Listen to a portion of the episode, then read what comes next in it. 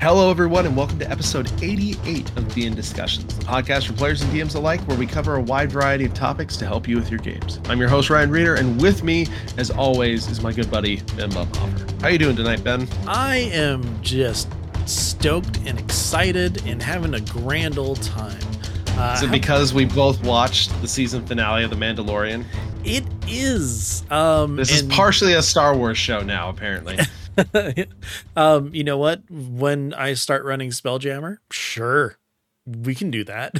yeah, no, I know that's I know that's like next up on your on your list of of campaigns to do. Oh yeah. So, I mean, you got that Star Warsy vibe. Like that's if you want that Star Warsy vibe in 5e, Spelljammer. Yeah, that's the way to go.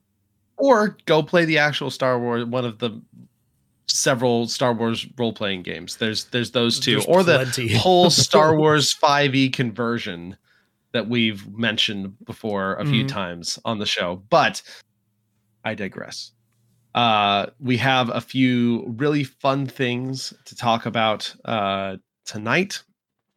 Beyond uh, Star Wars, definitely go check out Mando season three. yes. Really uh, so we wanted to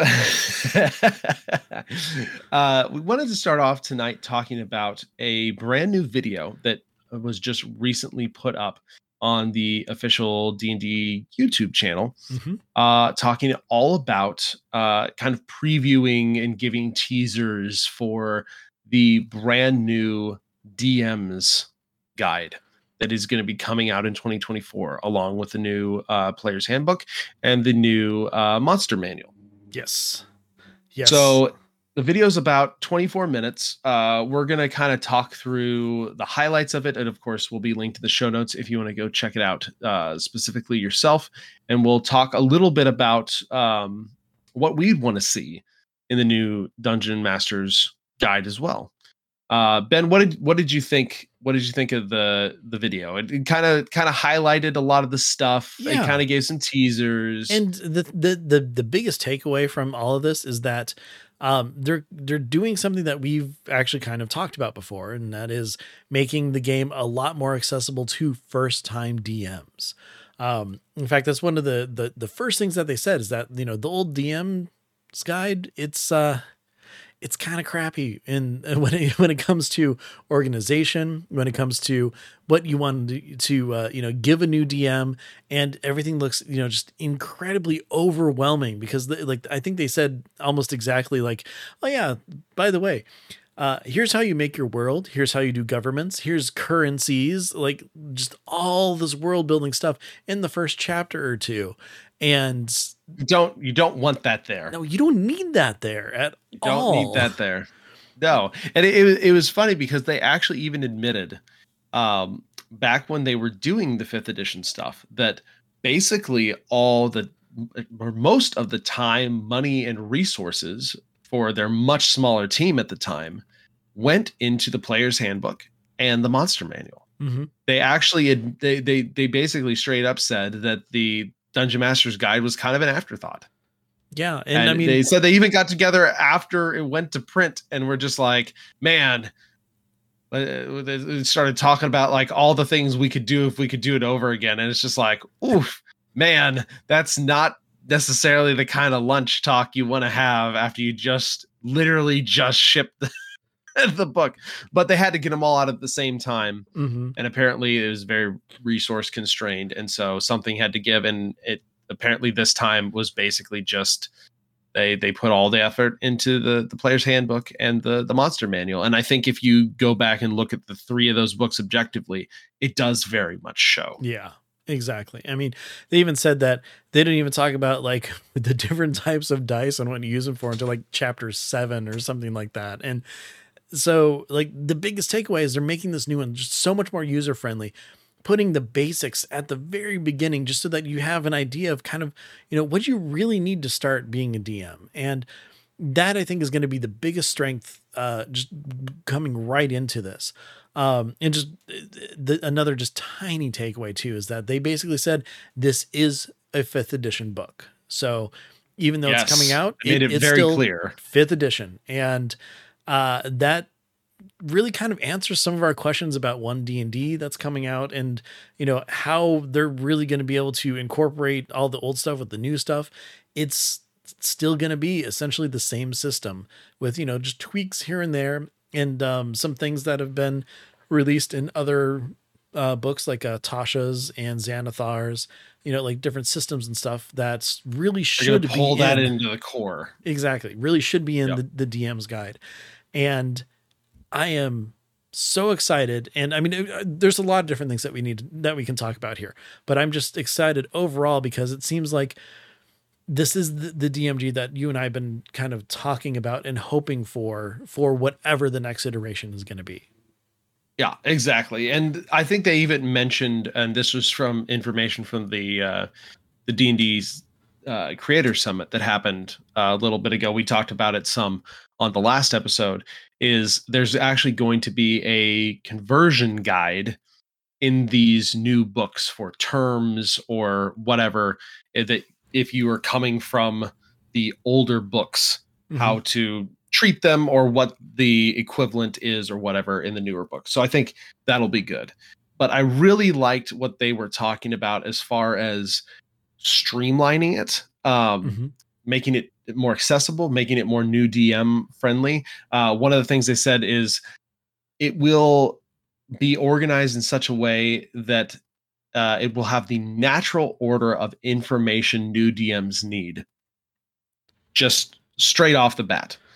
So that's that's going to be a really huge thing opening up this dungeon masters guide and chapter 1 is what is a dm like what are the dm's tools like all, all, all the sorts of things that you need to know to run the game itself and not necessarily world building like that's going to be like mid mid to end of the book this time mm-hmm. because you don't need to know how to world build right off the bat. They even talked about uh, there's going to be basically a starter adventure. Yeah. Uh, inside the Dungeon Master's Guide, and they talked about how they wanted to do a lot more of the uh, show, not tell mm-hmm. types of ex- specifics examples within the book, so that they can go instead of just like describing, we're going to actually give you a scenario of what this looks like so that you can extrapolate from there instead of having to just try and guess based on a description. Mm-hmm, exactly. And we, we've seen some, uh, some, some, yeah, something similar to that in some of the, the re- more recently released books as well, where, you know, if they're talking about some sort of, um, you know, new, new thing, new, um, I don't know, like combat guide or something like that, they'll actually walk through like the different steps of what's going to be happening. Like uh, Jim and Sally roll initiative. This means that, you know, they are seeing who goes first in the battle order. And then they kind of play out turns and stuff. And then like having all that kind of there to show you how everything works with that adventure on top of it, giving you a chance to kind of go through and and run something just right away is really what the DMG has been needing for the longest time. So, I mean, overall, it is a step in just the right direction for this. And I gotta say, I'm I'm definitely buying it because I know I'm not the best DM. I never will be. But you know what? There's always something I can learn from new information like this. And eh, with how much they're focusing on uh, you know, new DMs as well as uh, just overall information and how they're they're presenting it. I, I really think that this is definitely just a big win for everybody. Yeah, they want to they want to avoid the current scenarios where people go, "Oh, that's in the DMG." Yeah. I like I've I've had I've experienced that so many times when I've seen somebody some people talk about stuff and they're just like, "Oh, that's in the DMG." And I was like, "Really?" where? What? like, like I, all these optional rules or or whatever that are just buried like somewhere because randomly in there. Because I've probably read most of the DMG at this point, but again, it's so it's so poorly organized that it, it's very easy to miss miss Mhm. things that are in there. Very fun things. There's a lot of actually really good stuff in there, but it is not in there in such a way that it is easily accessible. Exactly. Um, and so I think I think overall it'll be very good. Um, he doesn't talk about all the specifics of the new things in there. I would really like to see personally. I would like to see more rules and examples and stuff for traveling. I would like to see more rules and examples and stuff for economy and magic item pricing uh, Mhm. that is more specific beyond uh, just the rules in like Xanathars. They they they helped a little bit. Uh, at the very least, it sounded like they're going to pull a lot of the stuff from Xanathars and Tasha's in yeah, the magic to baseline. yeah. So they they talked about there's going to be a lot more common magic items Mhm. that are going to be included in the the Dungeon Master's Guide, which I think is great because those are super fun things, especially early on, to just kind of give your party and have them have little fun toys to play with. Uh, but yeah, so uh, traveling for sure, more economy stuff, more magic item type pricing, uh, and exploration. I would Mhm. love to see a far larger section, far more description, far more uh, rules or guidelines, whatever whatever you want to call them, uh, around around exploration and how how that type of stuff works. They, I, I believe it was Tasha's that had a really good, um, a really good section on like environmental hazards and different different environments and stuff like that. So integrating those and traveling into that uh, more puzzle or trap type things uh, built into the baseline book uh, that that type of stuff uh, beyond just the advice for for dms for how to run how to run the game uh, learning learning to improvise uh, that could be a, a whole section on uh, helpful advice for the the new DMs because Im- improvisation is a huge huge part of this game because you you cannot prepare for everything. Uh, Yeah, in so fact, knowing building- and learning how to do that is is big. Yeah, in fact, building off of that, I would like to see a section uh, where they talk about, you know, like social interactions and challenges and stuff, not just, you know, combat encounters, but social encounters. Um, you know, talking about. I would love to see more context around those. Yeah, exactly. Like uh, you know, just shopkeepers uh speaking with de or not deity. Well, maybe deities, who knows how far they'll go into this, but like, you know, um, you know, commoners versus nobles versus like, you know, actual rulers and and just different things like that. Um, you know, uh how to how to incorporate a bar fight. I don't know, you know, like just kind of give giving um uh, NPCs like characterization and stuff, you know, having tips on that and giving people just, you know, kind of ideas on how to actually try to react more naturally. You know, a, a- lot of it, like you said, goes along with improv, but again, it just builds out and creates the world in very simple ways that, you know, a new DM might not really be thinking about. Yeah. No, I it it I I'm looking forward to hearing more. They they talked about um uh, they there's a, a like one chapter that he wanted to keep us a, surprise or secret that Yep. uh it sounded like there's gonna actually be like a like a handout or a, a map or a fold out something or other that's going to be in the book which is which is a new thing so that's kind of interesting overall though i i i can't wait to hear more but i very much liked the direction hmm that it sounded like they were taking it in and it felt like it's it's long overdue uh 10 years in fact Yeah. Literally 10 years this year. That's kind of crazy. yeah yeah it's going to be the 50th 50th anniversary of d&d as a whole which is uh pretty wild honestly if you if you think about it but yeah i'm i'm very much looking forward to seeing more uh they also talked a little bit about the new monster manual that is coming in 2024 as Mhm. well uh they said it is getting bigger uh i- in fact they said it may be the biggest monster book they've ever released which Thank is you. which is pretty cool.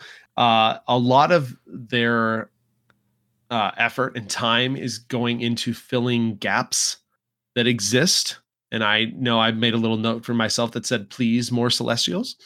Yeah, that would or you can just go get the uh, shout out that we talked about, uh, the Heavenly Handbook, uh, so that you can get some more Celestials for yourself. But more official Celestials, beside like the four or five that exist, would be uh, really nice. I, I feel like that is a very large gap. Mhm. Uh, they also talked about uh, better grouping and organizing of uh, monsters to make it easier to use and play, uh, to, to find them just within the book and make them more likely, uh, makes more sense for the categorization. I saw Alyssa Vischer, who uh, we had on a, a little, a few months ago now, uh, had a great thread out on Twitter today talking about how that was great uh, but she would also like to see them do stuff like these creatures go well together. yeah, different Like groupings. maybe the mind flayer and the intellect devourer, even if they're not in the same section or something, these creatures are usually found together. And I was like, that that would be a wonderful index or table of like, here's groupings of Mhm. monsters that you might normally find together. So if you're trying to do an encounter for a certain area or for a certain type of thing, you can go just check that and go, oh, okay. I want to use this creature, and these creatures are usually found near or around this one. yeah, add environments in there as well. Um, oh, what uh, mind flayers, intellect devourers, and uh, things like that are kind of found in the Underdark a whole bunch. Okay, great. That that's that's fun. I like that.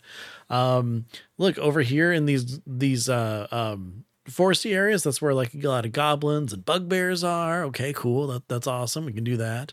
Um, you know, just having that sort of of ideal situation where you're able to just kind of look in one spot and really get a whole lot of information. It seems to be, you know, what they're kind of leaning towards.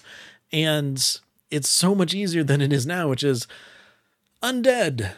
Okay, let's look for undead things. Okay, here's a whole bunch of random stuff that's found all over the place that has really nothing to do with each other. Okay, cool. Uh demons, okay. Um this one is entirely native to this plane. This one is actually on the material plane. This one's over here. They'll never interact, but you know, whatever. They're they're demons, so let's get them to work and you know, it's it, it works out pretty well that way. Yeah, no, I I think I think that will be a, a huge boon uh, for cohesiveness Mhm. and just uh, extra ways to categorize things uh, and have helpful descriptors and helpful groupings will be will be really big. Yes. They also talked about uh, making monsters easier to use and play and be more fun at the table. Mhm. Uh, they're not going to be changing any CRs, but they want to make sure that they're actually hitting the intended difficulty, uh, especially at higher CRs. Um, which, as any DM who's been around for a little while knows, uh, once you get out of the first few CRs, uh, balance is just kind of all over the place. Yeah, you place guess. and, And you guess usually it's on the week the weekend like especially past like level five or six whatever it, let's say d&d beyond encounter builder like a deadly encounter will most likely be just a standard Mhm. encounter it won't actually be deadly most of the time uh, and that's something you find out uh, very quickly as you dm and as it gets it gets the, the gap gets much bigger the higher you go and deadly becomes really not deadly at Yeah. all Basically, you add one magic item and the CR like uh equation is thrown out the window. Like at that point, it's yeah just it's gone. Throw in uh, everybody has a plus one weapon, and deadly is maybe kind of hard. You know, add another magic item in there, and yeah, it's it's just gonna be your standard. yeah so i mean uh they they are probably it seems like they'll probably be leaning a little more towards the monster design in Mordenkainen's Tome of Foes. They, they actually have said that multiple times. Like that's a little bit of a preview of where they're wanting to go with monster design. I would also implore them to look at the monsters that MCDM is making Mhm. and do them like that because by god they have some of, if not the best monster design in 5e, period. And I'm talking about third parties and first party.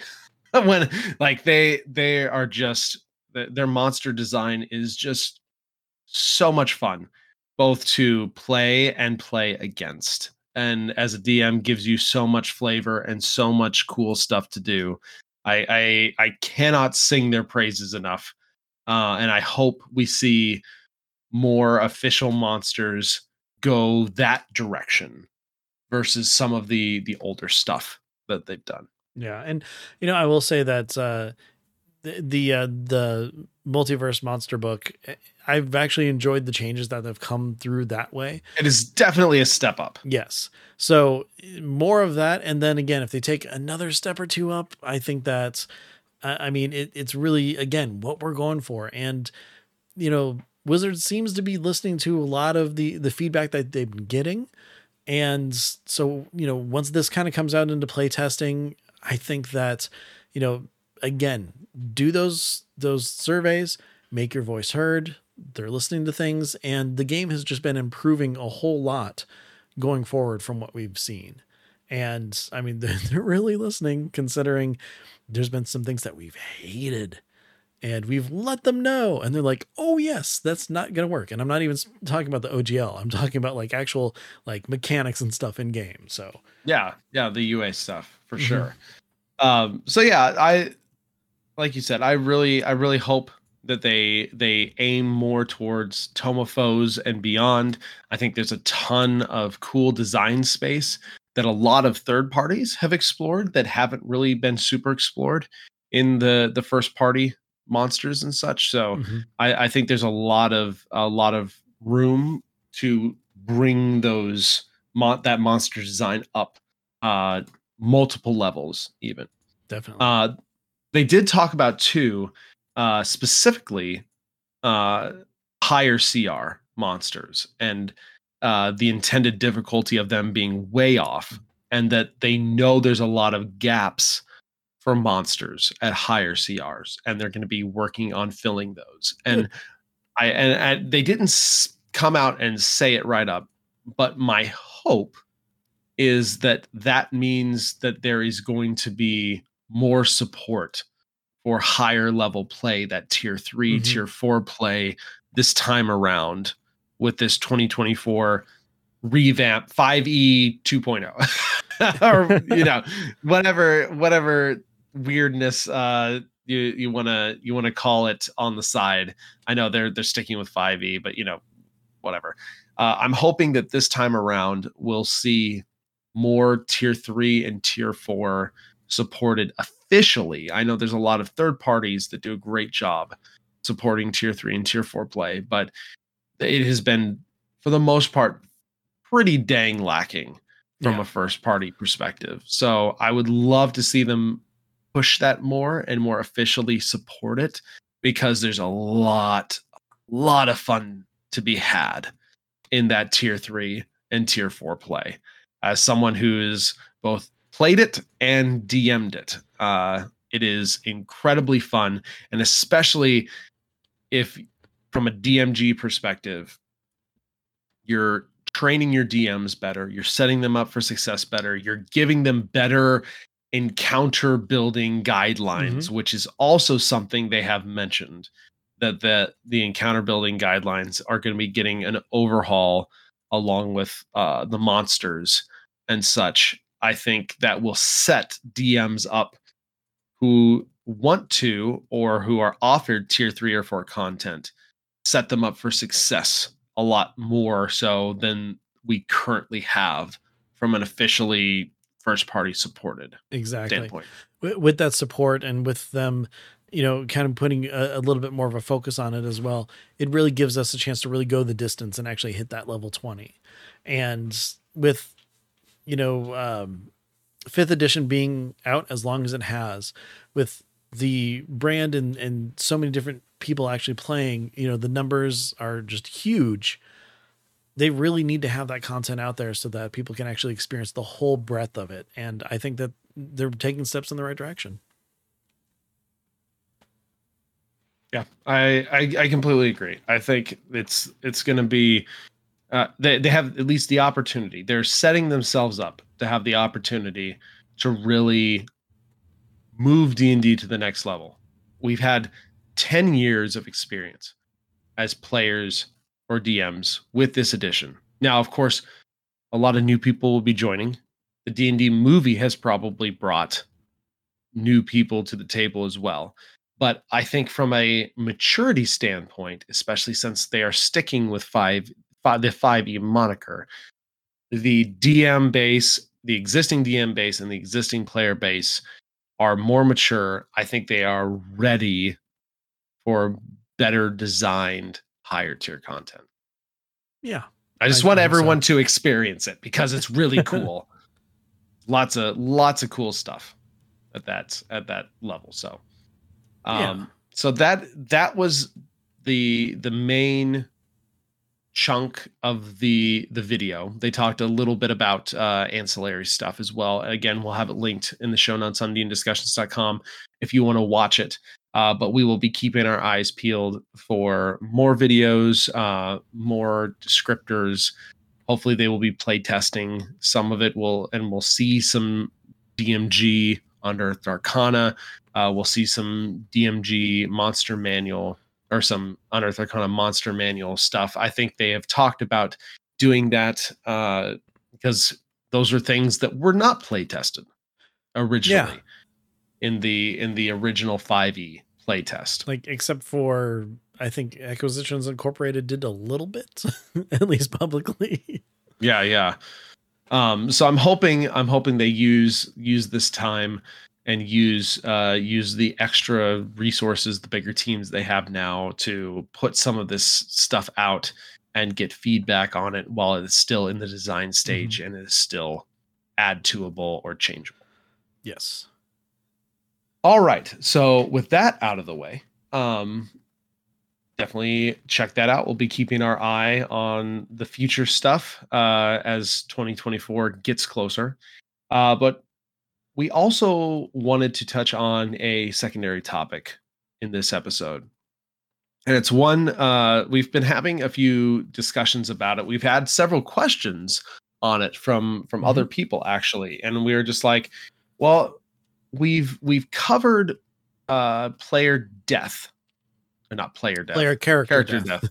player character death hopefully there's no player death So they, uh we've covered yeah when we talked about character death when we talked about that episode, we never really specified player character death often. It was always player death. And some friends of mine who listen, they're like, I really hope you don't have players dying on you as much as it Yeah. sounded like. so we will we will try to always remember going forward that it's player Gosh, character it's- death. or just character death yes yes uh um so yeah we've we've talked about character death before um but we wanted to kind of talk a little bit about what comes next Mhm. um when after that character dies and that player wants to stick around how to introduce new player characters especially uh to a mature campaign that has been running for a while uh and then even as an extension of that how to add a new player to the party. Again especially if the campaign has been going for a while. Because there are a lot of things to consider there are a lot of good things that can come from it but there are a lot of pitfalls along the way that can uh, really shake up a campaign for better or worse. So we wanted to we wanted to start kind of we wanted to talk about that a little bit because uh, it's not something we've talked about before and it's something that uh, a lot of campaigns will experience uh, one or the other or both at least uh, once or more during their their playtime. And of course we are speaking more uh, uh campaigns that are more like kind of rp heavy.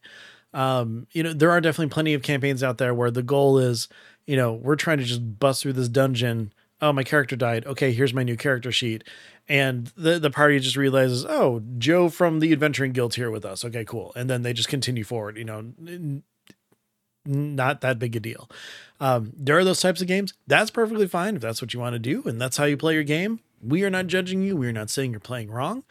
Go for it.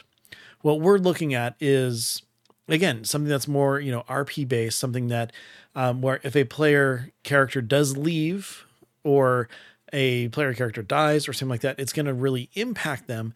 And you want to have some sort of storytelling to get a new character in with the party. Um, yeah. Yeah. So, very big difference here. So, again, just go with us on this one. Yeah. Yeah.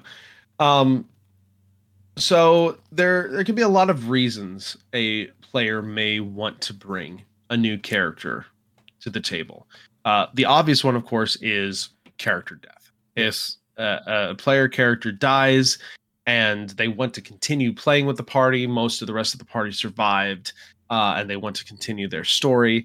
Uh, there's no resurrection, or their character just hit uh, a, a, good point and doesn't necessarily feel the need to come back, uh, or you know, the job's done type type thing. Um, the lower the level, the newer the campaign, the easier it usually is to introduce a new character. Mm-hmm. The longer a campaign has been going, the higher the level a campaign is, the trickier it gets to introduce a new character.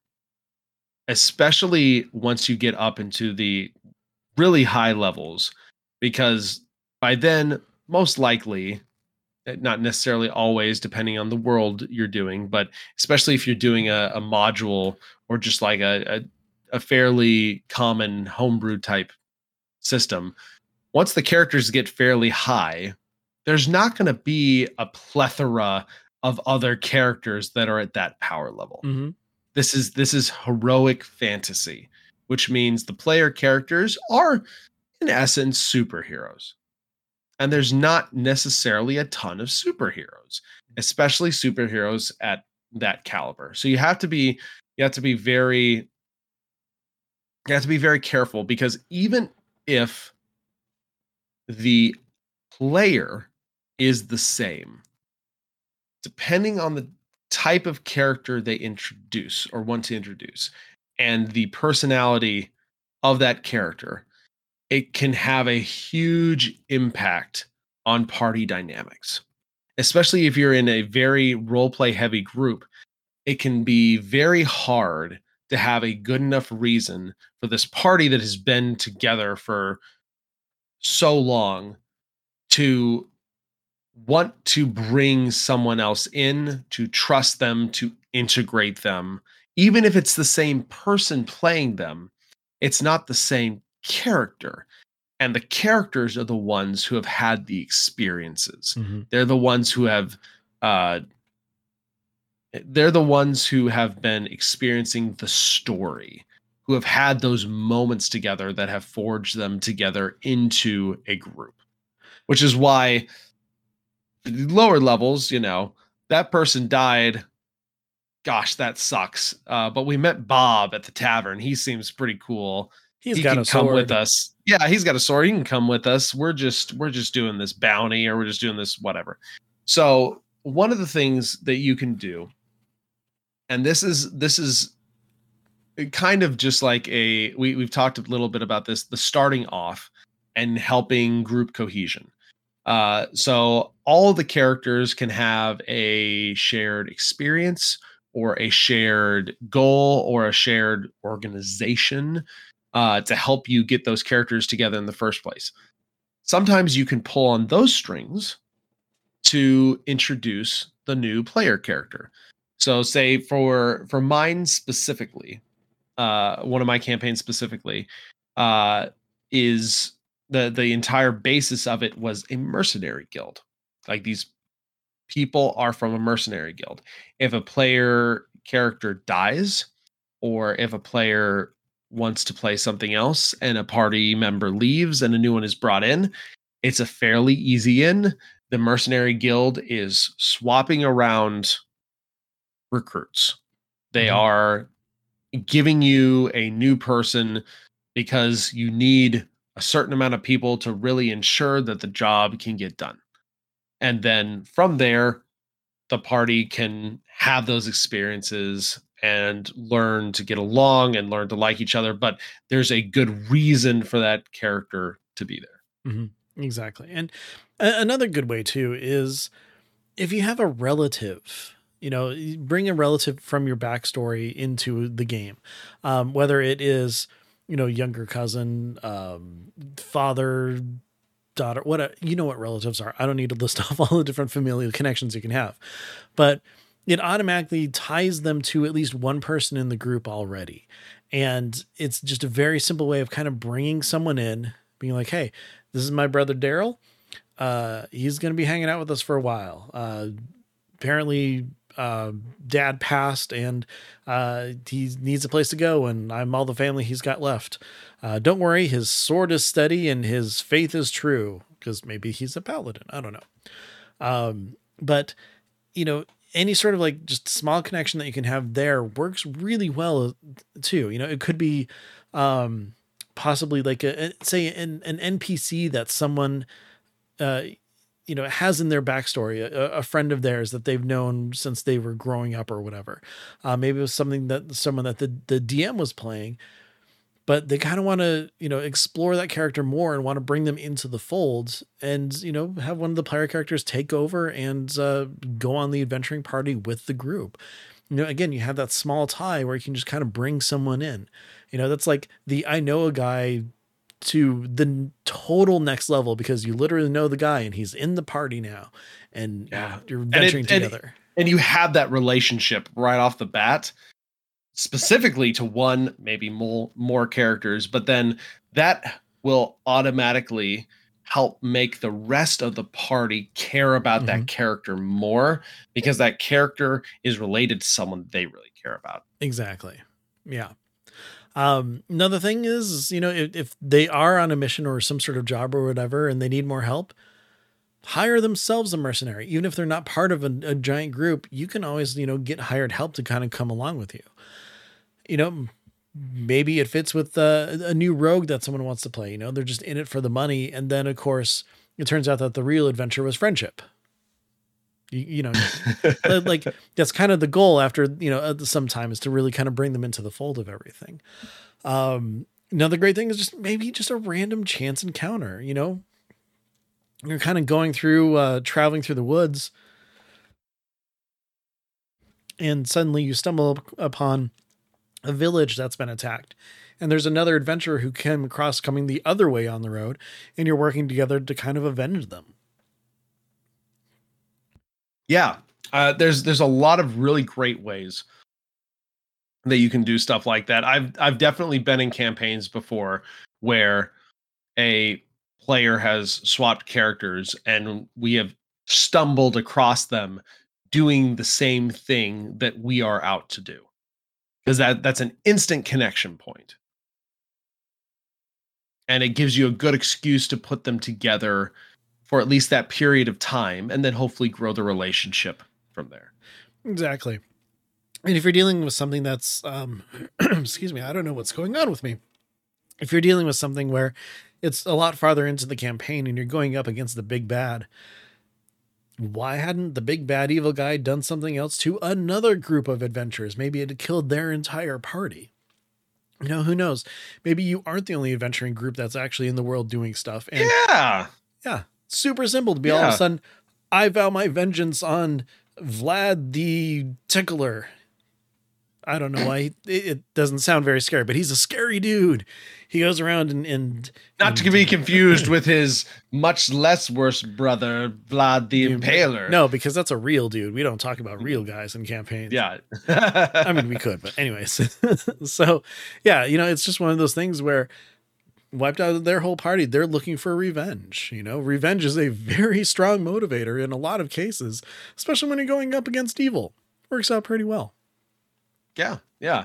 So it's you, you just gotta you have to find the connection points when you're especially when you're when you're bringing in when you're bringing in a new player character you've got to find the connection points because in most cases especially if you've been playing for a while as a party, you know that the player themselves meshes and fits yeah. with the party.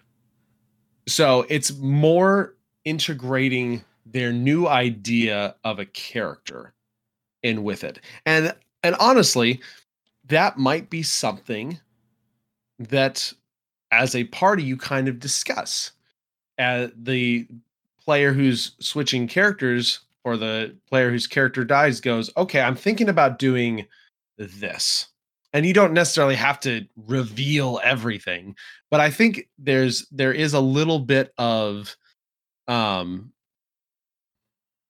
there's a little bit of not wanting to talk about a character at all to the to the detriment Mm-hmm. of of the game uh because you want to hide so much stuff where i think a lot of that a lot of that kind of goes into the territory of metagaming and if you have a good group and a group that you trust then you can go you can give a little more information and not necessarily have to have this total surprise thing. Sometimes it works out. Mhm. I'm not saying that's necessarily a bad thing in every situation, but sometimes it can be to your advantage to go, this is the character I'm thinking of playing.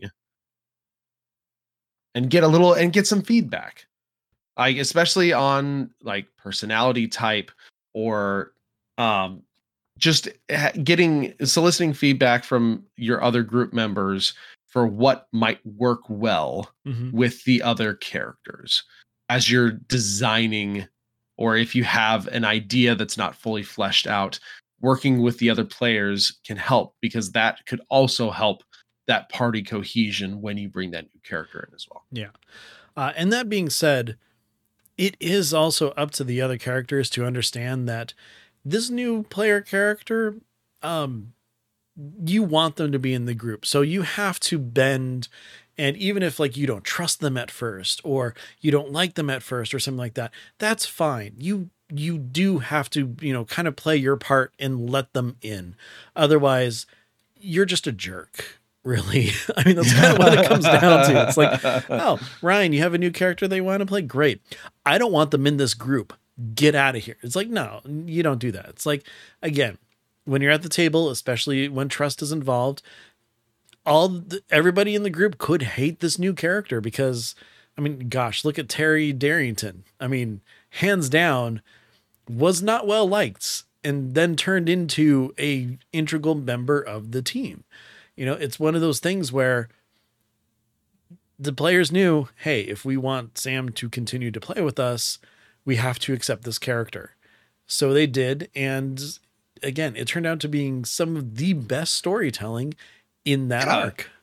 I, I I think that that is a perfect example you brought up because I think that is a very very public, very uh, popular, uh, great example for how to bring in a new character and as the rest of the party, even if the party has misgivings, even if the party does not completely mesh for a little while, uh, it's a party that then it did not like kick him out because they know this is still Sam playing. We played with Sam for forever. We want Sam playing. Mhm. And so, but it may take a little bit for our characters to warm up, but our characters are also not outright hostile and pushing pushing this person away either, which there's a fine line between playing your character to I'm not just going to let you in right away to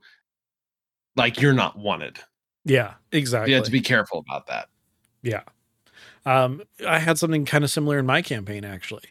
Um, had a player who wasn't as happy with his his character choice after a while and wanted to switch it up. So, um, you know, we kind of talked about it. I'm like, okay, well, I've got an idea on how we can kind of bring him out, bring a new character in, and uh, it turned out being really hard on some people because you know he ended up getting into a battle off by himself, dying. They were successful with the resurrection of it, but he still left the party because of um he was basically cleansed of his warlock patron at that point. So he didn't have any powers, had nothing to contribute. So he still left the group. New person came in, um, who was actually an affiliate uh, an, an old adventuring partner of the their like favorite NPC. So you know, again, we had the the hey, I know someone who's going to be coming in who's going to be uh, helping you research the stuff that you're working on. He joined the group. It worked out, and you know, we, we still had the same kind of issue where it's like, I don't like this guy, but he's with us because he has to be right now.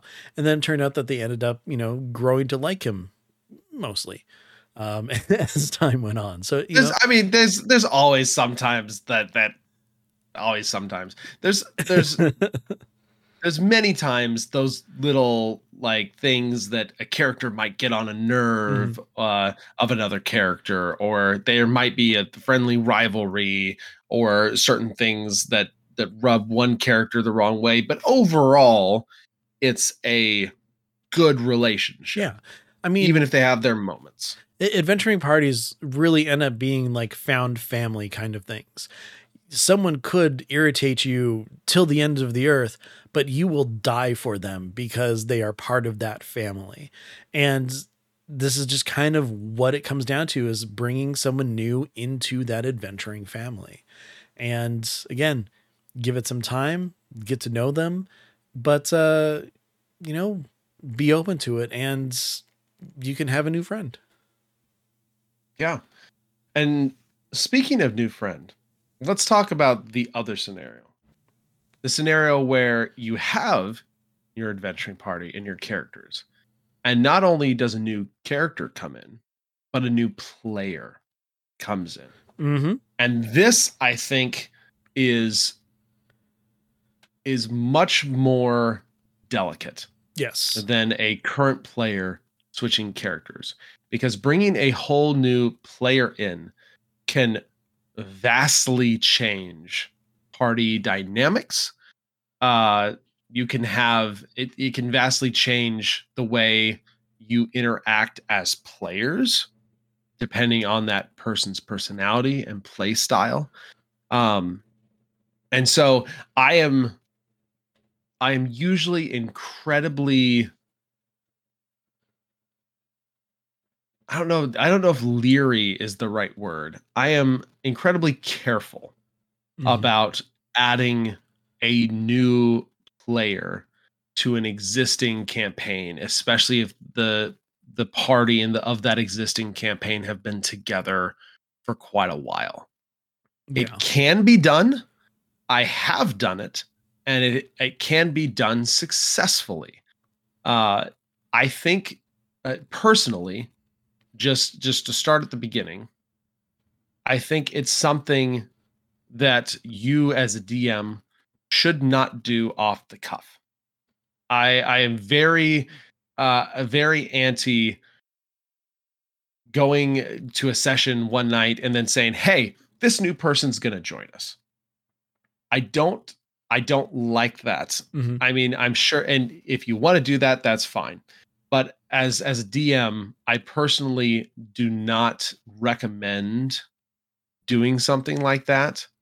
Uh I would much rather if I'm going to add or I want to add a new person, I will sit down with my group and go, "Hey, we have an open slot or uh, I think I could we could handle one more person. I think this person would add to the game or be a benefit to the party or would uh, really up our our P game or something and would be would be a great contributor. What do you think about that? Mm-hmm.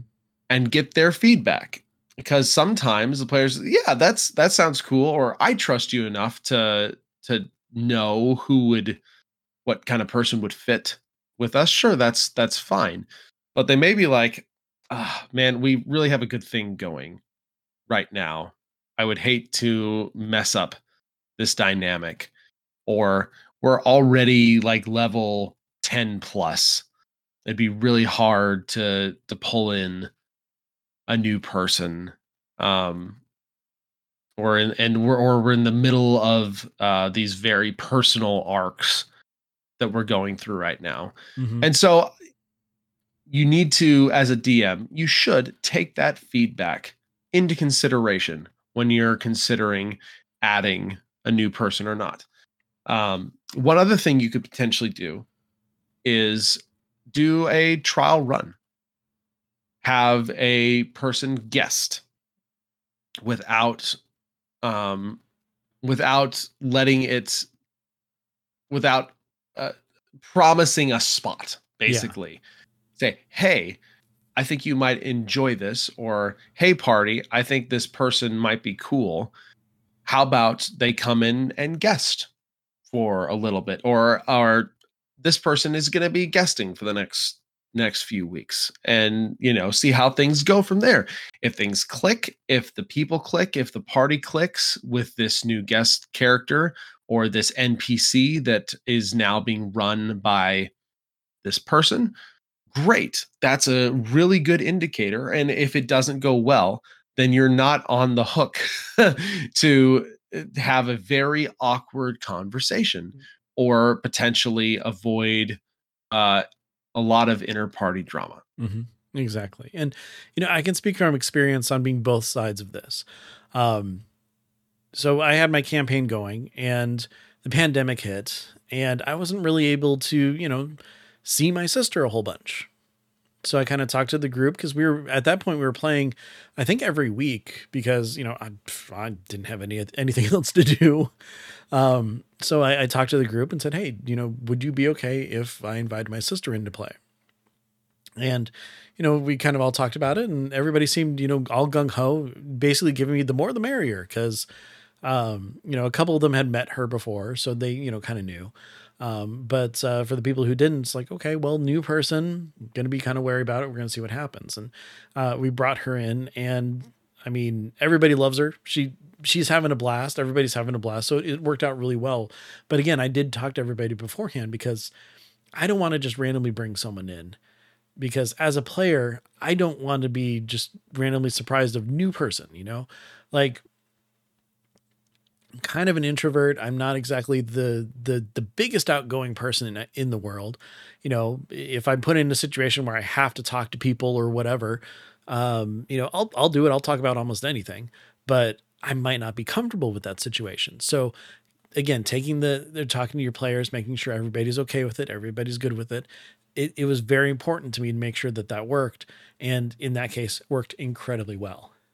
Now, being someone who was brought in as an, a, new player to something. Um, if you ever listen to Plus Five to Hit, I wasn't there from the start, and I was brought in as a guest, and like I, I don't know if it was the idea of like, hey, he'd be great to have. Let's see if he works first. I I don't know if that's what you guys had planned beforehand or not. Whatever, don't care because I'm having a blast now.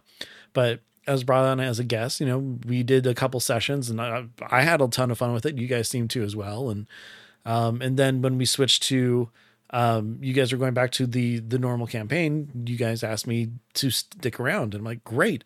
I want a different character though, because I made that character specifically as kind of a foil to one of the other characters in there to and to be an you know arrogant jerk. And I'm like, I don't want to play this in an entire campaign because I, I can't do that. So then switch characters around and new character fit in pretty well. And, you know, we had fun with that. And it's been you know, going great ever since. But again, it was one of those things where I was kind of nervous to jump in because again, it's an established group. You guys were playing for quite a while. But I was able to come in, kind of guest and and be there for a bit. And I think it's worked out okay because well, we're still playing the game and it's a lot we're of still. Yeah, we're still going. Yeah, we're still going. So yeah, it's. It, I think it, it, at the end of the day, it's make sure you talk to your group. Mm-hmm. Um, if it's if you have a lot of if you have a lot of group history and group trust uh it's much easier to just bring a person in especially if you know the person well. Yes. Uh if you don't know the person as well uh, or your group has not been together as long or it's a say uh versus something like if this is a group of friends we've known all known each other for years versus this is a group i found or put together at my friendly local game store. Mm-hmm. Right, that's that's going. There's there's a big big difference between the trust level and between just the the history and the the knowledge. Um, so I'd be much more uh, wary to bring new people in to a friendly local game store group without a trial or without a like a guest type spot than I would be if all the people are just like, yeah, that dude's our buddy. We've all known him for 10 years. We've all known her for 10 years. Yeah. Have her join. Exactly. Or it's my sister.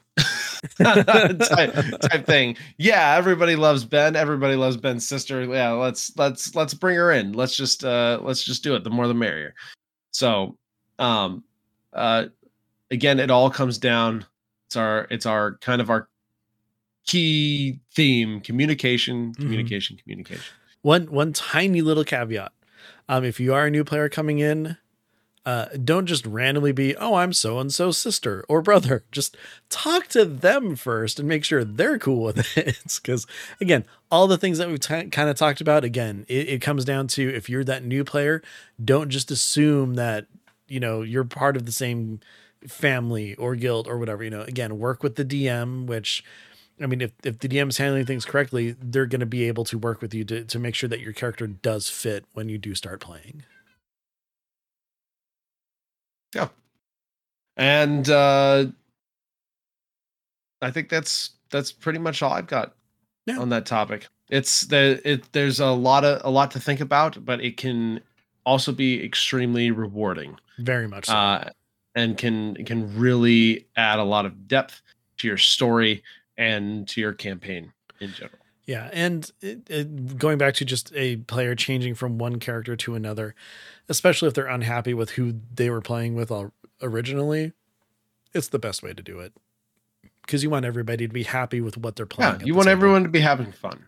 Exactly. Yep. yep. Okay, so as always, before uh, we kind of start wrapping the episode up, I wanted to give a community content shout out. And this one's weird because the show is named D&D Discussions, but we talk a lot about tabletop RPGs. And we will continue to branch out and talk to other people and we will talk about other games sometimes. Mm-hmm.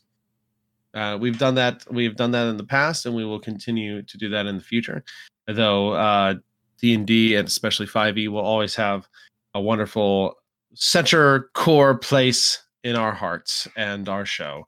Uh, but I wanted to shout out so uh, Anne Gregersen, who has done a bunch of amazing 5e supplements like monster uh monster loot supplements uh the bloody and bruised supplements we've talked about them before on the on the show uh, she is branching out into Pathfinder 2e and is doing a huge uh, Kickstarter right now called the Harvest Companion Compendium Volume 1 for Pathfinder 2e.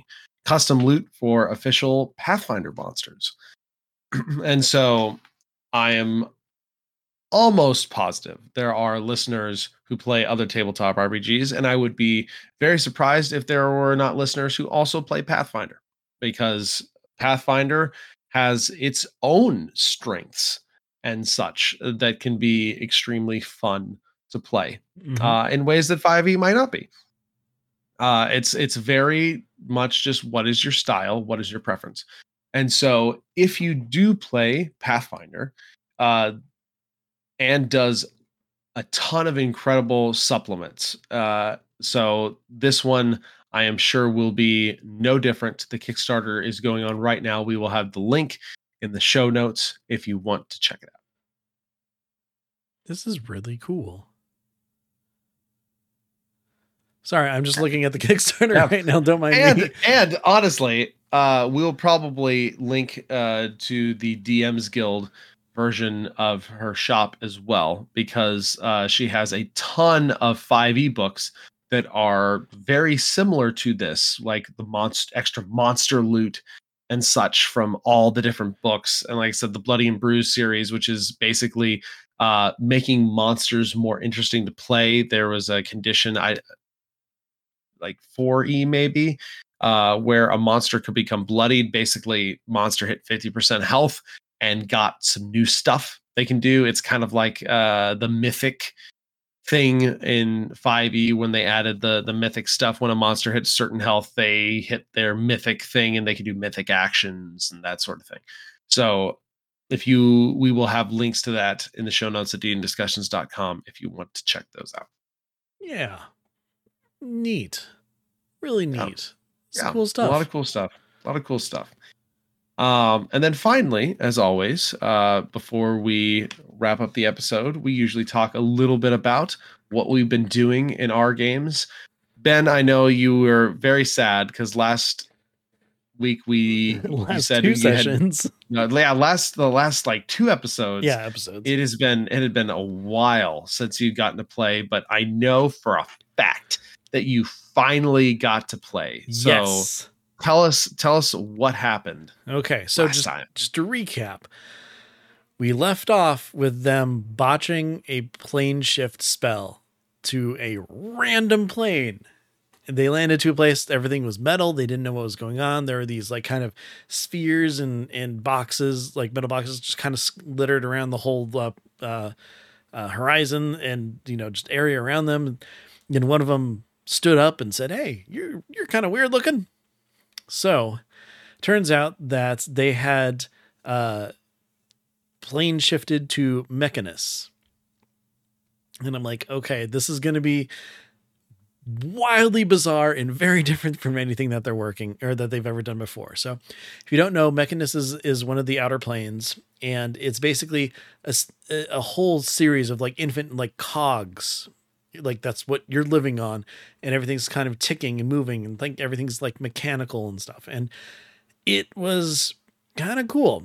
So I, I had an idea of what i wanted to do originally and it turns out that like up until like two days three days or so before we were going to play it just didn't sit right with me the whole time. So then finally like two or three days before i'm like okay i need to completely redesign everything that's going to happen here so I did that and I I enjoyed much more of what we were working on because it it, it felt like if they're in the plane of Mechanus, this seems more like what's gonna happen. So basically the the one little um uh, monodrone that stood up and talked to them, it happened to be just a rogue monodrone. And uh there was an issue where Primus, the old Primus, had you know expired, and it was time for a new one. Uh, which by the way, Primus is the being that runs the entire thing. Basically, Mechanus is think of like a, a, hive mind with all the different like levels of, of uh, robot drones that they have and stuff. Where um, like it goes monodrone, uh, duodrone, eh, all the way up to uh, pentadrone. So basically, you know, five. And as they get higher in their progression, they become smarter and they're you know leaders of like the castes below them. So Here's rogue little monodrone. Primus is down. Everything is shut off. And he sees my characters, looks at them, and looks at the bard and says, You're unbalanced. Because again, Mechanus is all about balance, you know, balancing the equation. So they didn't really know what was going on with that, but he's basically saying, Come to Primus. Primus will fix. So after what I felt was a little too much like, oh, I'm not really giving them the best reason to go other than this little dude in this metal area of everything, you know, nothing's happening. I was just saying, hey, come with me. They finally decided to relent and, and kind of go with him and stuff. So he took them all the way up to this this giant tower, and uh, so they go inside, and then it turns out there's a puzzle to go from this room into the next one. And so they solve the puzzle go into the next room, and then the monodrone evolves into a duodrone. And then he's able to speak in complete sentences because he's getting smarter. So then they keep kind of going through the different rooms. He keeps leveling up. And, you know, they're kind of getting more information from him. He's not able to expand a ton more into, you know, how the bard is, is you know, not in balance and everything. So, um, by the way, the, the group was awesome. They were trying to figure out all these different things, trying to figure out what was going on, what imbalance meant, um, to the point where there's even a, a, a our, our rogue has a hat of disguise, gave it to the bard. The bard put it on, attuned to it, and then transformed herself to look like one of the other party members who was in balance. And nope, didn't, didn't work, and it was great. So then finally, They get to the final room where Primus should be. Primus isn't there. There are two pentadrones basically fighting each other because they both got the signal of, hey, you're going to be the next Primus. Come to the tower and plug yourself in. Except because of however the programming was working, they're fighting each other and it's like total like Dragon Ball Z. Like they're like they're punching each other like in mirrors, so they're blocking every single punch that's happening. So who knows how long this has been going on? I think I said something like three cycles, which who knows how long that actually is. Um, and then they each have one like quadrone, tridrone, duodrone, and monodrone with them, like just kind of backing them up. So, uh, as as soon as the the rogue monodrone g- goes in there and turns into a pentadrone, he's like, "I know what happened," and basically tells them the the signal must have gone out. It shut down the entire plane because Primus isn't here, and and so he's like, someone needs to go and go into that spot. So the idea was let's get our little buddy into the spot. He can become the new Primus because they're worried that if another one went in there, they didn't know what imbalance meant. They didn't know if they was just going to kill the bard or not or what was going on with that. So like, okay, well, let's see how hard these guys hit. You know, what's going on. So the bard pulls out her bag of tricks, pulls out and gets a, a goat, like a giant goat, sends the goat in to kind of attack. And by the time it gets there, all of the the drones attack it.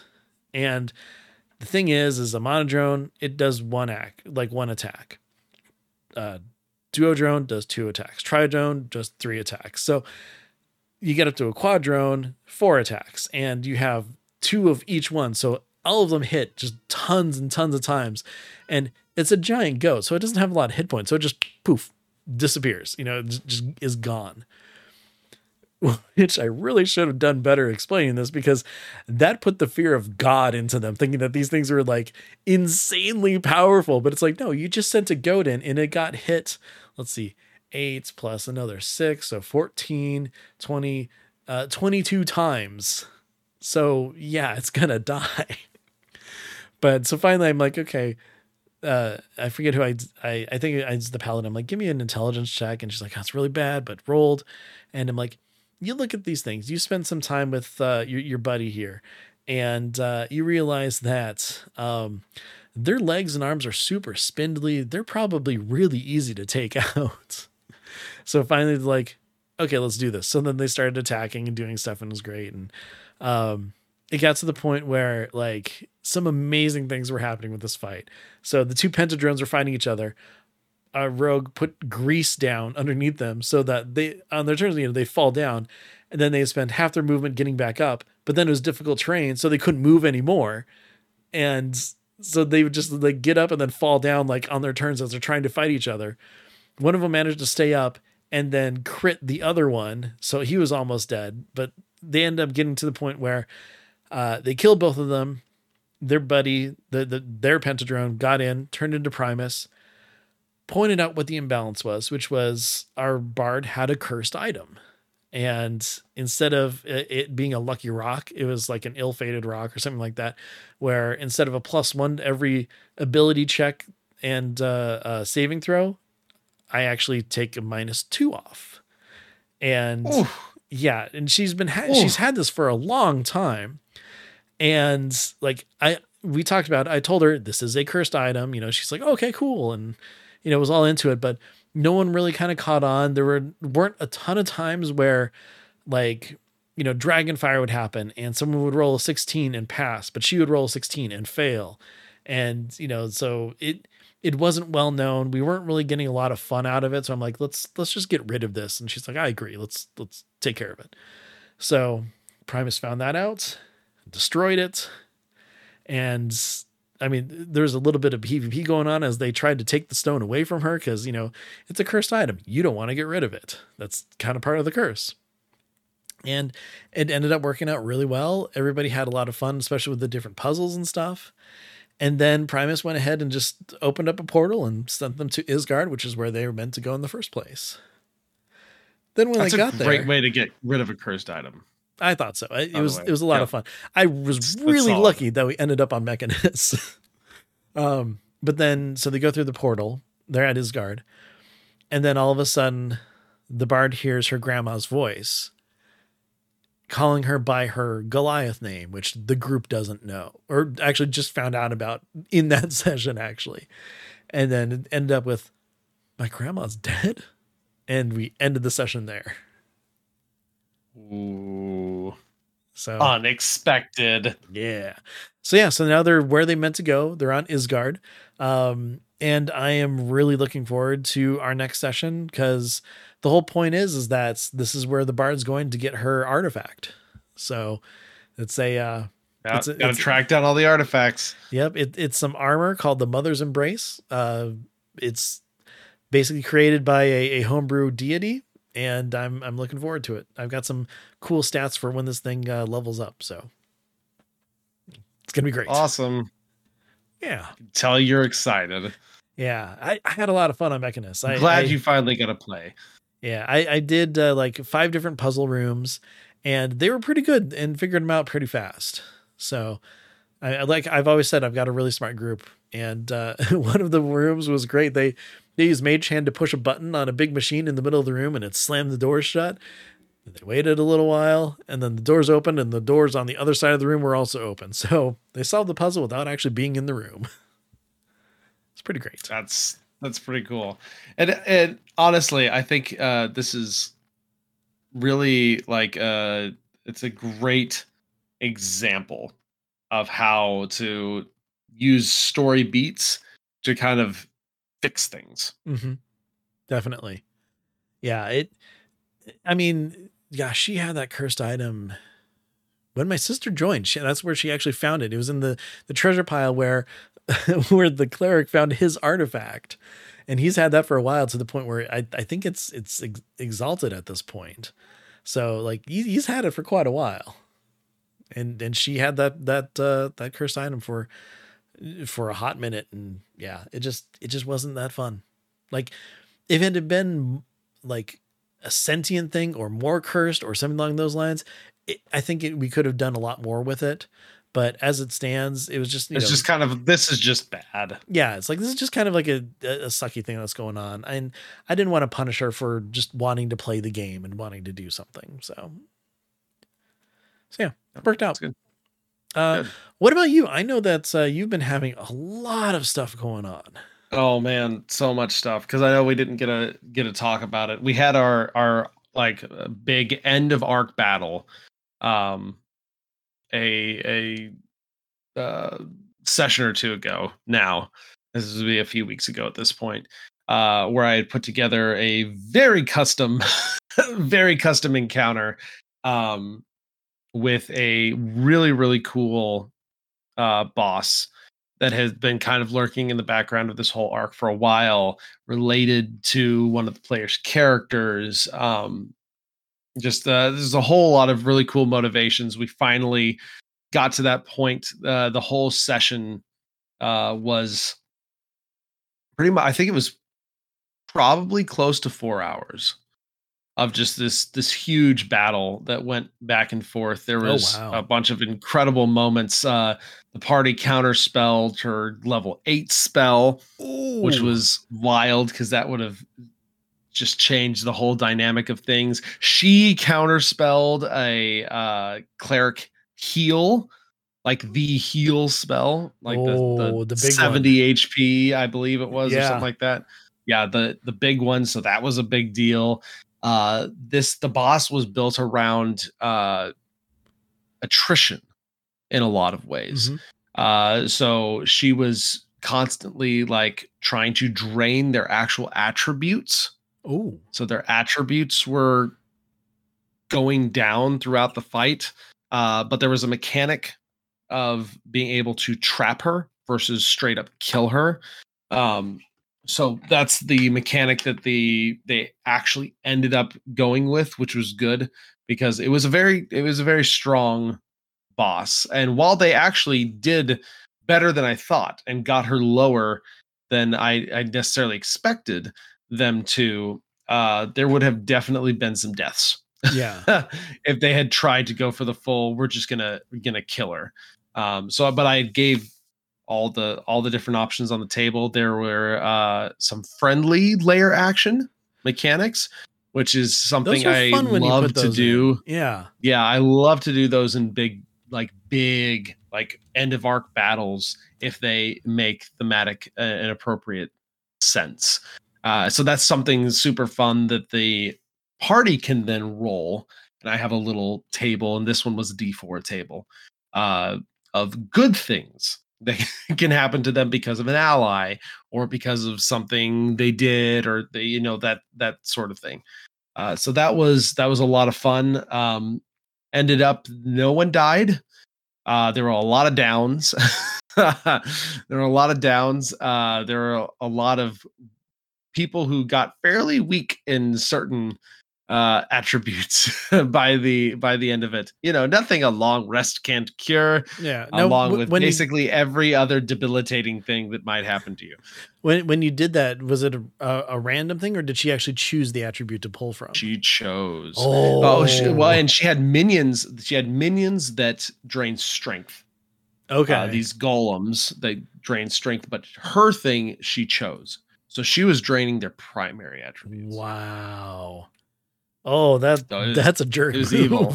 It was That's evil. Great. it was super evil yeah but it was it was very fun uh very very cool how the battle turned out uh got good feedback from it uh i was i was very happy i'm actually going to be releasing uh the stat block for uh the big bad evil uh bbeg big bad evil grandma. In this case uh i'm going to be releasing that uh hopefully sometime next week uh to kind of go along with this episode. It was actually one that was uh i had the concept and uh some of the design stuff and it was actually made uh by hannah rose who is currently doing um uh editorial and design work for mcdm uh back when it was like a, a charity thing basically. Um Okay, that that's really did cool. some design work for yeah uh, donating to to charities during a during a time. So i did i was like yeah i'll totally do that. Uh uh it was specifically world central kitchen which i have to shout out because world central kitchen is awesome. And if you're looking for a charity to donate to they are freaking amazing and give food to people in times of need and and disasters uh, and go straight to the source. So very very cool charity. Uh, but she worked with me to design this uh, BBEG, and I was incredibly satisfied with the results. Um, so I'm going to be releasing the stat block to that, uh, so that everyone can enjoy her slash DMs can use her to torment other people if they want to. Very cool. I, So, yeah, I might have to do that. we did yeah so we did that and then uh we actually had a little bit of a mini session tonight right before recording and we wrapped up did a little arc epilogue hit on some key moments uh the aftermath of the fight the resurrection of our ranger rogue's dad that ended up being a super super cool rp moment between me and the uh cleric who did the the resurrection. So that was really cool. Uh and then finally got them back to the material plane. Yay. uh ending uh, ending there uh we're probably going to have a downtime session uh because they got some money and they also found out that uh because of shadowfell plane hopping timey-wimey things they lost six months roughly. oh, give or take a few weeks oh, so that's a rough one. there, there should be some interesting ramifications uh, that come from that. But I'm excited. I'm excited to move into uh, this this next big big thing that has been kind of looming in some ways since the very beginning of the campaign. Now, did they skip over tax season? That that's an important thing. Yeah, they're probably overdue. I have to file for a deadline extension. Good luck to them. Good luck. No, that's a that's a really cool like end to that arc. I'm I'm really happy about a that. very I, it has been a long arc for sure Um, but especially this this ending, the last like three to four sessions, Mhm. I've been incredibly happy with how they've turned out the the design work that I've done for them and the uh, play that the players have and RP and such that the players have put into it. Uh, it is it has been really good. It's been really good. Good. All right. I think that is gonna make an episode. I think So, so. as too. always, before we leave, uh, Ben, why don't you tell everybody where we can be reached? You bet. Um, you know, if you want to tell us some of your ideas uh, about uh, how to bring a new player character or uh, your thoughts and, and hopes and dreams for what's going to be in the new DMG, go ahead and send us an email. That email address is dndiscussions at gmail.com. We'd love to hear from you. Now, if you want to talk to us in some sort of short form that has, uh, say, maybe a limit of 280 characters, you can always reach out to us on Twitter for the time being. Uh, we are at DN Discussions on Twitter. Ryan is at TBK Zord, and I am at Ben Baumhofer. Uh, now, if you're listening to this and you're like, hey, they talked about plus five to hit, what is that? Well, guess what? It is our actual play podcast. Uh, right now, we're going through Rime of the Frost Maiden and having some fun with that. So I really recommend you check that out. Uh, Ryan and I are both in it. We actually play brother and sister, which is pretty fun. So that is a plus five to hit. You can find that on all your podcast player players of choice. Kind of like this show, D&D Discussions. That's right. At the beginning of the show, you heard us say episode 88. That means there are 87 other episodes out there that you can listen to. You can find them on dndiscussions.com as well as your podca- podcast player of choice. I keep wanting to screw that up, but I'm going to It's say late it anyway. and words. Yes, words, Words and, are hard. Words are fun. Um, but with that being said, uh, Ryan, it has been an absolute pleasure talking to you again. Uh, everybody who's listening, thank you very much for joining us on this episode. It has been fun. Uh, I am very much excited to. Well, you know what? We didn't really talk, talk too much about it, so I'm just going to say it right here. Uh, go see the Dungeons and Dragons Honor Among Thieves movie because it is really good. And uh, maybe we'll, uh, I don't know, dive into it again at, at some point. Um, you know, just giving people time to see it, but go see it. It's great. Absolutely Yeah. great. Love it. I've seen it twice now. Me too. so good. Yep, ended up going with my party. Um, Sans the one who is out of state uh, the night before my birthday, so it was a nice little celebration. We had a Very lot of fun. Very cool. Yeah. Yeah, we will definitely we will definitely talk it over sometime. Yes. Um, that being said, again, everybody, thank you very much, and until next time, be good to each other. Take care. We'll see you soon.